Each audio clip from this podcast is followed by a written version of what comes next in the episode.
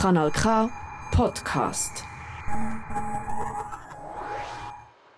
Ihre Absicht war immer, mich umzuziehen. Und das haben sie zum Teil auch mit Gewalt gemacht. Das ist, hat schon eine Rolle gespielt. Und ich habe nie verstanden, sie haben gesagt, wir müssen das halt machen, weil wir müssen das aus dir rausbringen. Und ich habe nie gewusst, was das ist, weil ich ja als Kind nicht gewusst, dass ich eine Jenische bin. Das ist Ursulina Gruber. Sie ist eine von geschätzten 2000 Jenischen, die durch das Hilfswerk Kinder von der Landstraße und durch die lokalen Vormundschaftsbehörden von ihren Eltern trennt und in Pflegefamilien, Kinderheim und Erziehungsanstalten gesteckt worden sind. Falls nicht weisst, wer die Jenischen sind, bist du nicht allein. Du wirst es gerade noch verstehen. Der Treiber von diesen Kindswegnahmen war die renommierte Stiftung Pro Juventute. Zu ihr hat das Hilfswerk in der Landstraße gehört, wo vor nicht ganz 100 Jahren mit einem klaren Ziel gegründet worden ist, die jenische Minderheit zum Verschwinden bringen. Der Gründer vom Hilfswerk, der Alfred Siegfried, hat seine Absichten damals so formuliert. Wer die Vagantität erfolgreich bekämpfen will, muss versuchen, den Verband des fahrenden Volkes zu sprengen. Er muss, so hart das klingen mag, die Familiengemeinschaft auseinanderreißen. Mit Vagantität meint er die fahrende Lebensweise. Wobei es Siegfried schlussendlich egal war, ob die Familie im Wohnwagen gelebt hat oder nicht. Viele Jenische sind nämlich auch sesshaft. Und trotzdem hatte Siegfried das Gefühl, man müsse ihnen den Lebensstil austreiben. Und dazu war für ihn jedes Mittel erlaubt. Und weil ich schon ein paar Mal das Wort Hilfswerk gebraucht habe, muss ich jetzt noch etwas klarstellen. Hilfswerk ist ein völlig irreführendes Wort. Die Pro Juventute hat mit dieser Bezeichnung ihre Handlungen nicht nur legitimiert, sondern sich selber als Retterin dargestellt. Trotzdem werde ich es im Verlauf dieser Podcast-Serie weiterhin so nennen, weil das Wort Teil vom offiziellen Namen ist. Das, was die Organisation gemacht hat, ist aber alles andere als helfen Sie hat hunderte Familien und eine ganze Kultur zerstört eben die jenische Kultur. Und zwar hat man dort Fäcker gesagt, man hat nicht Zigeuner gesagt, sondern Fäcker. Und ich habe gar nicht gewusst, was das ist, das Fäcker.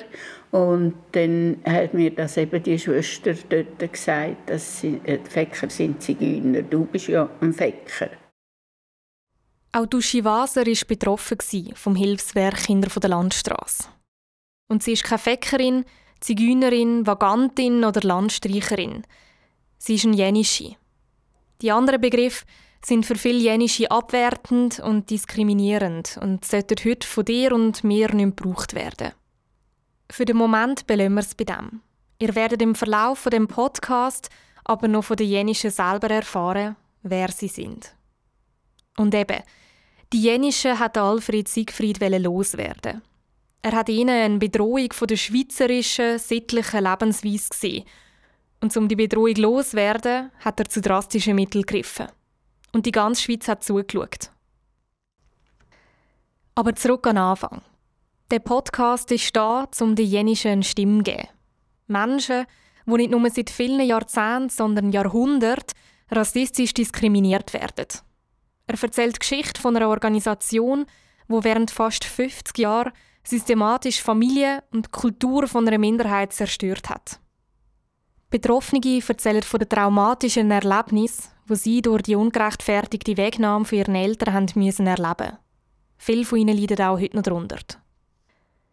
Wir reden mit dem Journalist, der die Missstände vor genau 50 Jahren aufdeckt und das Thema während vielen Jahren begleitet hat. Und wir finden heraus, wie es überhaupt so weit kommen konnte und von wo die Vorurteile und das Unwissen gegenüber den Jenischen kommt. Als ich für den Podcast angefangen zu recherchieren, bin ich von einer Geschichte über eine Organisation ausgegangen, die einer Minderheit Unrecht angetan hat. Und ja, das ist es auch. Aber es ist mehr als das. Es ist eine Geschichte, die schon viel früher angefangen hat, sich bis in die Gegenwart zieht und letztendlich auch dich und mich betrifft. Ich bin Dori Bosshardt und das ist die Podcast-Serie «Verlorene Kinder» wenn Jenische ihre Schweigen brechen. Folge 1 zwei Kinder von der Landstraße.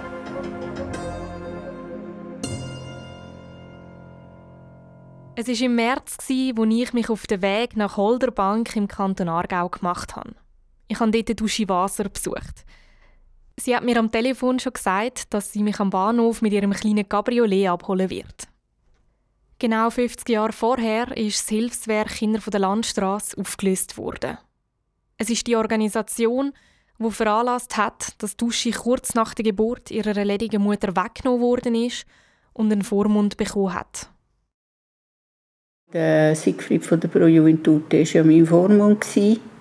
Und äh, er hat ja eben vom Bund Geld bekommen, damit er das Problem mit den Jenischen oder Zigeuner, haben wir ja dort zumal genannt, oder, dass er das Problem löst und eben die Landstraße entvölkert. Oder? Und darum bin ich direkt bei der Geburt, bin ich eigentlich, hat er sich bemüht um die Vormundschaft von mir. Wobei zu selber Zeit hat man sowieso einen Vormund bekommen als unehelich. Also das ist nicht äh, besonders gewesen. Besonders war eigentlich, dass er das sich unter den Nagel gerissen hat, anhand von dem, dass man eben ein jenisches Kind war. Wir erinnern uns, der Siegfried ist der, der das Hilfswerk gegründet hat. Er war also selber Vormund von vielen jenischen Kindern. Zwischenzeitlich hat er über 200 Mündel gleichzeitig. Dass sich eine Person nicht um so viele Kinder kümmern kann, ist, glaube ich, selbsterklärend. Und es gibt noch etwas, was man über Siegfried wissen muss. Bevor er das Hilfswerk Kinder von der Landstraße gegründet hat, ist er Lehrer an einem Gymnasium in Basel. Mit 34 ist er vom Basler Strafgericht verurteilt worden, weil er sexuelle Handlungen mit einem zwölfjährigen Schüler vorgenommen hat. Trotzdem ist er kurz darauf von der Pro Juventute als Leiter der Abteilung Schulkind eingestellt worden. Zwei Jahre später hat er das Hilfswerk gegründet. Es wird später mehrere jenische Kinder geben, die aussagen, dass sie vom Siegfried sexuell missbraucht worden sind. Weil der Siegfried aber kurz bevor die Missstände öffentlich geworden sind, gestorben ist, hat es nie eine Untersuchung gegeben. Aber gehen wir wieder zurück zu der Geschichte von Uschi Waser. Ein halbes Jahr nach ihrer Geburt ist der Siegfried also Vormund von ihr geworden. Eine Vormundschaft braucht es, wenn die Eltern ihren Pflichten nicht nachkommen und das Kindeswohl gefördert ist. Der Vormund übernimmt dann die Aufgaben der Eltern und kümmert sich zum Beispiel um die Unterbringung von seinem Mündel oder auch um die medizinische Versorgung oder die Verwaltung vom Vermögen. Der Siegfried hat dafür gesorgt, dass Dusche im Alter von sechs Monaten mit einem Polizeitransport in ein erstes Kinderheim in Solothurn gebracht worden ist. Lang ist sie dort aber nicht geblieben. Bis ihrem 14. Geburtstag ist sie in 26 verschiedenen Kinderheimen und Pflegefamilien und insgesamt 50 Mal verschoben worden. 1953 Kinderheim in Deitingen, Kanton Solothurn und Kinderheim in Celerina, Kanton Graubünden. 1954 Kinderheim in Seltisberg. 1956 einmonatiger Aufenthalt bei der Mutter 1959 Pflegefamilie in Oberrieden, Kanton Zürich. Umzug mit der Pflegefamilie 1961 Kinderheim in Rehetobel im Kanton in Rebstein, Kanton St. Gallen. Es war ein ständiger Kampf zwischen meiner Mutter und der Pro Juventute. Äh, einmal hat Pro Juventute mich geholt und manchmal eben auch meine Mutter. Ich denke auch, dass ich vielleicht nicht ein einfaches Kind war dass ihre Situation auch nicht einfach war. Und so hat sie mich manchmal halt auch wieder ähm, ähm, Siegfried angerufen und hat gesagt, kannst du sie haben. Und es war nie eine gute Zeit daheim, gar nie. Besser gegangen ist der Uschi in Kinderheim und der Pflegefamilie wegen dem aber nicht. Nein, es ist mir eigentlich überall schlecht gegangen. Weil daheim bist eben äh, so quasi der Bastard gewesen. und äh, in den Heim oder eben in den Pflegefamilien bist einfach der Dschungel. In der Nacht vor ihrem 14. Geburtstag ist Uschi von ihrem Onkel vergewaltigt worden. Und schon vorher hat sie jahrelang sexuellen Missbrauch durch den Stiefvater erlebt. Mit 15 hat sie gegen beide Strafverfahren eingeleitet. Sie hat einen Brief an ihren Vormund geschrieben. Zu dem Zeitpunkt hat sie schon einen neuen Amtsvormund gehabt. Das war nicht mehr der Siegfried.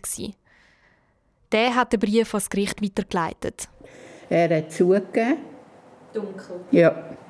Ist mit einem zwei hellblauen Augen davon gekommen. Ich kann jetzt, stellen Sie sich vor, mit 71 habe ich jetzt ein Urteil. Wie sieht das Urteil? Ja, katastrophal, oder? Also erstens mal hat er gesagt, ähm, immer wenn er betrunken sei, sei er sexuell erregt.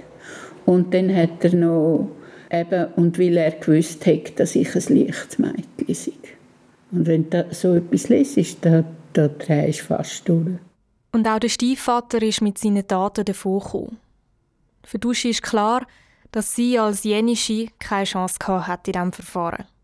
Das Gericht hat damals Akten aus den Kinderheim und Erziehungsanstalten gehabt und bezieht sich in einem Urteil auf genau diese Akten. Ursula Kollegger ist übrigens ihr Mädchenname. Die Verwaltung des Bürger- und Kinderheimes der Gemeinde Schwyz in Ibach, wo Ursula Kollegger von 1964 bis 1966 untergebracht war, führt aus, das Mädchen sei bei den Mitzöglingen durch seine Prahlsucht aufgefallen. Die Heimschule Jungri Altstetten berichtet, das Mädchen habe anfangs sehr oft gelogen, später sei das Lügen weniger vorgekommen. In einem Führungsbericht des Kreuzspitals Chur über den Aufenthalt des Mädchens im Sommer 1966 heißt es schließlich, man habe bald konstatieren müssen, dass bei Ursula das Wort Wahrheit beinahe nicht existiere. Das ist ja das Tragische. Wenn die natürlich Zeugnisse drin haben, wo du mit sieben schon seitlich gefährdet bist, dann hast du keine Chance. Und ich habe keine Chance gehabt. Nicht ein Hauch von einer Chance, weil ja die Mutter ihn durch Alböden durch verteidigt hat. Sie hat ja gesagt, auch wenn er verurteilt werde, sie würde gleich zu ihm haben, weil wenn er es gemacht hätte, hätte er es nur gemacht, um mich zu erziehen. Und, und das sagt ja alles. Also keinerlei Unterstützung Nein. von der Mutter? Von ihr und von niemandem. Ich behaupte, ich hätte nur eine Chance gehabt, wenn mein Umfeld behütet gewesen wäre. Also eine Tochter wie sie oder so, ja. Aber als Heimgauf, nein. Und im Guthirt, nein, keine Chance. Also ja, ist keine Chance. Das Guthirt ist eine geschlossene Erziehungsanstalt, wo Duschi mit 14 Jahren gekommen ist. Nach der Vergewaltigung durch ihren Onkel ist sie von der Mutter verstoßen worden und hat bis 18 dort gelebt. Ich habe lange mit Uschi Waser geredet. Zu hören, wie sie von ihrer eigenen Familie behandelt worden ist, tut weh. An einem gewissen Punkt ist mir sogar die Frage im Kopf geschwirrt, ob es ihr in der Heim- und Pflegefamilie nicht sogar besser gegangen ist. Eigentlich absurd, wenn man überlegt, mit welchen Intentionen sie aus ihrem Zuhause gerissen worden ist. Trotzdem habe ich Uschi Waser ihre Meinung dazu hören. Das Problem ist ja, gerade jetzt im Moment, also habe ich das Einsichtsgesuch von meiner Mutter gestellt, zusammen mit meiner Schwester, weil wir mal schauen wollen, was ist überhaupt in ihrem Leben passiert, oder? Wir wollen natürlich wissen, warum ist sie so geworden, oder? Man geht ja davon aus, es wird, es, du kommst nicht auf die Welt und bist der Teufel auf zwei Beinen, so in dem Sinn. Wisst ihr, ich muss immer relativieren. Sie war natürlich ein gäbiges Opfer für Pro Juventute. Sie hat vier uneheliche Kinder und jedes von einem anderen Vater. Und ich sage immer, überall sage ich, wenn man sich vorstellt, dass sie in ihrer Situation jedem geglaubt hat, der nimmt mich zur Scheisse aus, dann nachher hast du dort zumal schnell vier Kinder gehabt, oder? Hilfswerk hat die Situation in dem Sinne von der Mutter einfach auch noch verschlimmert. Wahrscheinlich schon auch, ja. Ich habe für den Podcast auch mit dem Historiker Thomas Hunker geredet. Er war über Jahre hinweg an der Aufarbeitung der Daten vom Hilfswerk beteiligt. Auch ihm habe ich die Frage gestellt, ob es gewissen Kindern in der Heim- oder Pflegefamilie nicht sogar besser gegangen ist. Generell kann man sagen, nein, oder? Also, weil der Zweck ist kein guter oder? Das war eine rassistische, äh, genozidale Aktion. Jetzt im Einzelfall gibt es natürlich äh, sehr interessante Fälle. Also es gibt ein paar Adoptierte, die quasi in sozialen Lift gestiegen sind und in eine Oberschichtfamilie verbracht worden sind. Und viele von denen, die sagen heute noch nicht, dass sie eigentlich Jenische sind, weil sie natürlich genau wissen, dass sie in diesen Kreisen dann würden wieder ein bisschen abgestuft werden. Und es gibt derige, die sie so halbwegs sagen und sagen, ja, aber ich bin eigentlich froh drum. Das gibt es, oder? Aber sie haben es natürlich um den Verlust von ihrer Identität, von ihrer Ursprungsfamilie. Und natürlich gibt es bei den Jenischen wie überall, es gibt schlechte Eltern, also wo, wo man zu Recht äh, als Vormannschaft müsste sagen, ja hallo, das, das geht nicht, das Kind muss besser gehalten werden. Aber sicher nicht hätte man es dann als Verdingkind oder heimlich in den Ort stecken, äh, was noch schlimmer äh, ist, was sie wieder oder erstmals missbraucht worden sind und das unter der Ägide von einem Pädokriminellen. Also das, das, das, ist ja absurd, also das, das geht nicht. Um das nochmal klarzustellen. Es ist nie darum gegangen, Familiensituationen einzeln zu beurteilen und den Kindern, die es die nicht gut haben, eine Zukunft zu bieten. Die Organisation hat alle Jenischen in eine Schublade gesteckt. Es ist grundsätzlich davon ausgegangen worden, dass die Lebensweise von ihnen schlecht ist und so nicht bestehen bleiben darf. Pro Juventute hat eine Machtposition gehabt, wo sie gegenüber den Jenischen systematisch ausgenutzt und ihnen so jegliche Rechte entzogen hat. Aber zurück zu Uschi Waser. Mit 18 hat sie die Erziehungsanstalt Gut Hirt verlassen. Genau, aber ich bin nicht lebensfähig oder absolut nicht lebensfähig Ich war völlig überfordert mit dieser Welt, total. Also nie Geld gehabt, äh, nie selbstbestimmt sein, oder? Aber äh, ich musste auf St. Gallen irgendein Mädchenheim schlafen, Nacht. Und dann aber nach etwa drei Tagen habe ich, habe ich meiner Mutter angerufen, aus welchem Grund auch immer. Wem hätte ich sonst sollen Das war für mich die einzige, der einzige Mensch. Gewesen. Obwohl sie mich vier Jahre nicht besucht hat dort im Guthir, keinerlei, außer vor Gericht habe ich meine Mutter die ganze Zeit nie gesehen. Und äh, ja, dann habe ich ihr telefoniert. Weil sie nichts anderes hatte, ist sie ins Tessin zu ihrer Mutter und dem Stiefvater gegangen.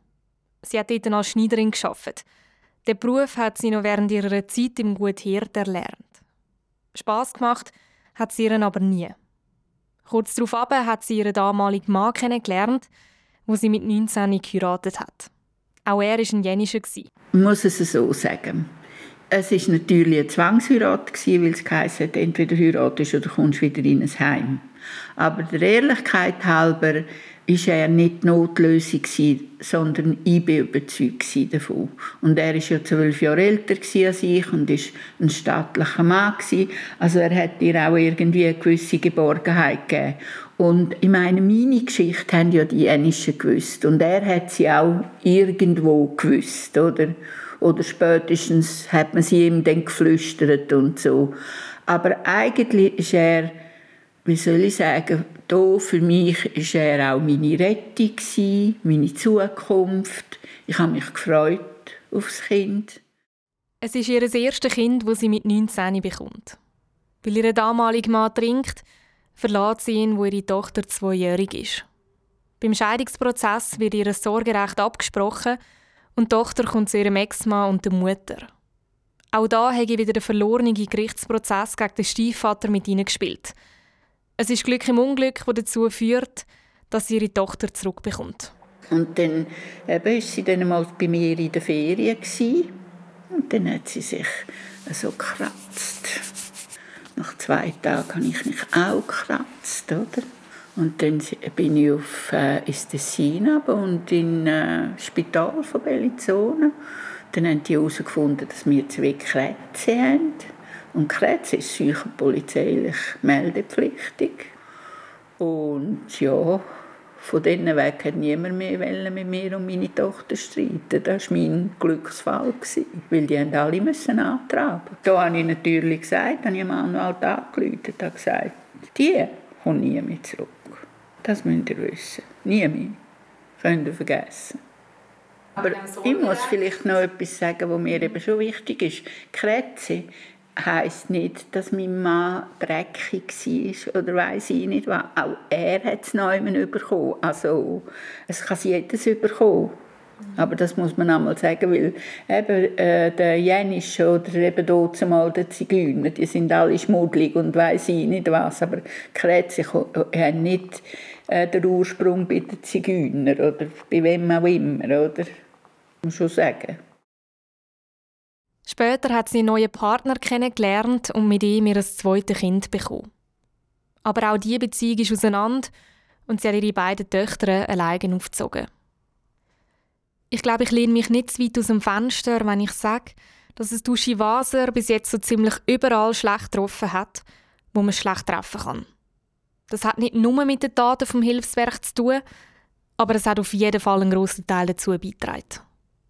Und es geht auch nicht viel besser weiter. Wir sind nämlich jetzt am Punkt, wo Duschi Waser zum ersten Mal ihre Akten liest. Die Akten, die während 18 Jahren über sie angelegt worden sind. Dazu gehören zum Beispiel Berichte aus dem Heim, von Pflegeeltern und von ihren Vormünden. Wie sie an die Akten angekommen ist und was das Lesen von diesen Berichten mit ihr gemacht hat, erfahren wir aber in einer späteren Folge. Es ist eine Geschichte für sich, was die Akten bei den Betroffenen ausgelöst haben. Zuerst schauen wir uns darum jetzt noch eine zweite Biografie an. Die von Ursulina Gruber. Sie haben wir ganz am Anfang von dem Podcast schon mal gehört. Auch sie ist jenisch und als Kind ihrer Mutter weggenommen worden. Während die Mutter im Spital hat putzen um sich die Geburt abzuverdienen, ist Ursulina zuerst in ein Säuglingsheim, dann in eine erste Pflegefamilie und zweijährig in eine zweite Pflegefamilie gekommen. Dort muss ich sagen, habe ich im Vergleich zu vielen Glück gehabt, dass ich dann letztlich nur in einer Pflegefamilie aufgewachsen bin. Im Gegensatz zu Ruschi Waser ist ihr aber nicht vom Hilfswerk hinter der Landstraße, sondern direkt von der Vormundschaftsbehörde ein Vormund und eine Pflegefamilie zugewiesen worden. Die Schwierigkeit war schon die, dass sie ja, dass da natürlich der Siegfried, auch wenn ich über Tanzvormundschaft vermittelt worden bin, ist natürlich die Handschrift von Siegfried gewesen. Der Siegfried hat ja auch Amtsvormundschaften Vorträge gehalten und über das Vergangentum und dass man das muss ausrotten und ich denke, so ein Vortrag ist mein Amtsvormund und und äh, ist dann ganz in der Linie von Siegfried eigentlich gefahren und die Linie haben sie auch meine Pflegeeltern weitergegeben. Ziel der Pflegeeltern war also, dass man sie umerzieht und ihre so die jene Art austreibt. Im Nachhinein ist Ursulina Gruber klar geworden, dass sich die Pflegemutter das Umerziehen zur Lebensaufgabe gemacht hat. Und ähm, ja, das hat sie auch zum Teil mit Härte durchgesetzt. Also viele Sachen, wo ich muss sagen, wo ein Kind einfach macht, ist bei mir immer sehr darauf geschaut worden, oh, hat sie da so etwas Zigeunerisches an sich? Und das ist dann natürlich auch äh, bestraft worden. Mit Schlägen oder mit der Aussprache, dich will niemand, dich hat noch nie jemand wählen. Äh, deine Mutter hat auch nie jemand wählen. Oder äh, wenn die nicht bald zusammenrissen, stehen wir in ein Kinderheim. Und das sagt man vielleicht noch viel in der Erziehung. Aber bei ihnen habe ich gewusst, die wissen wohin, die wissen schon wohin. Das ist nicht einfach nur eine leere Drohung. Dass sie jenisch ist, hat Ursulina lange nicht gewusst.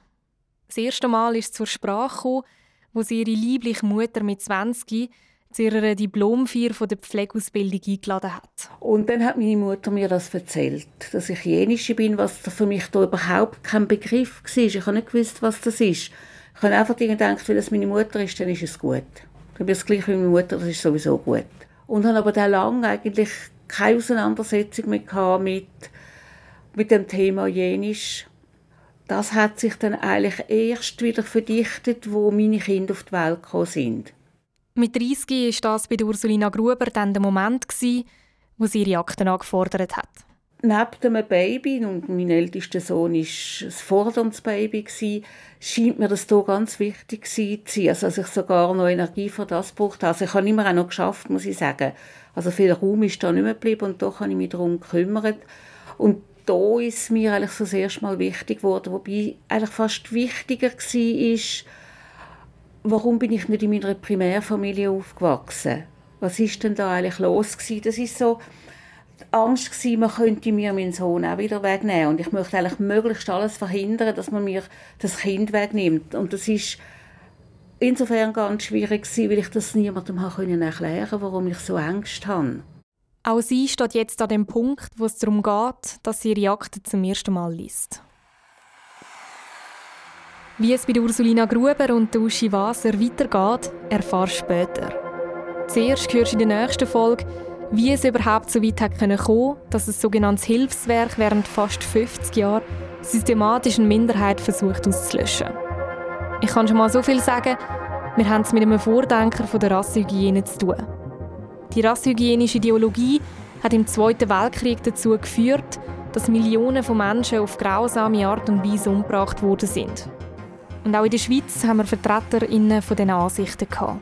Der Geist dahinter, also dass es halt minderwertige Leute gibt und Aussenseiter, man muss äh, die Kultur gleichschalten und äh, auslöschen letztlich das ist ein Geist, der natürlich Parallelen hat zum Nazitum und wo durch die personellen Verbindungen auch nicht einfach von nichts kommt.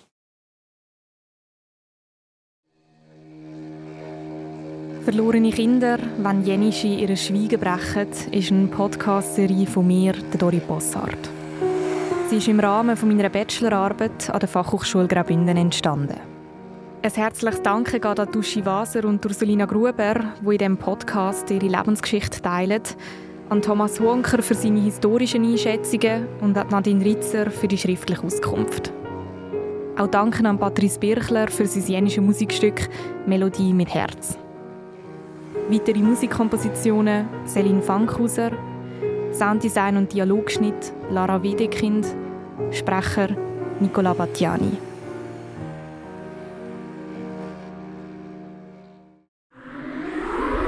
Das ist ein Kanal K Podcast Jederzeit zum Nachhören auf kanalk.ch oder auf deinem Podcast App.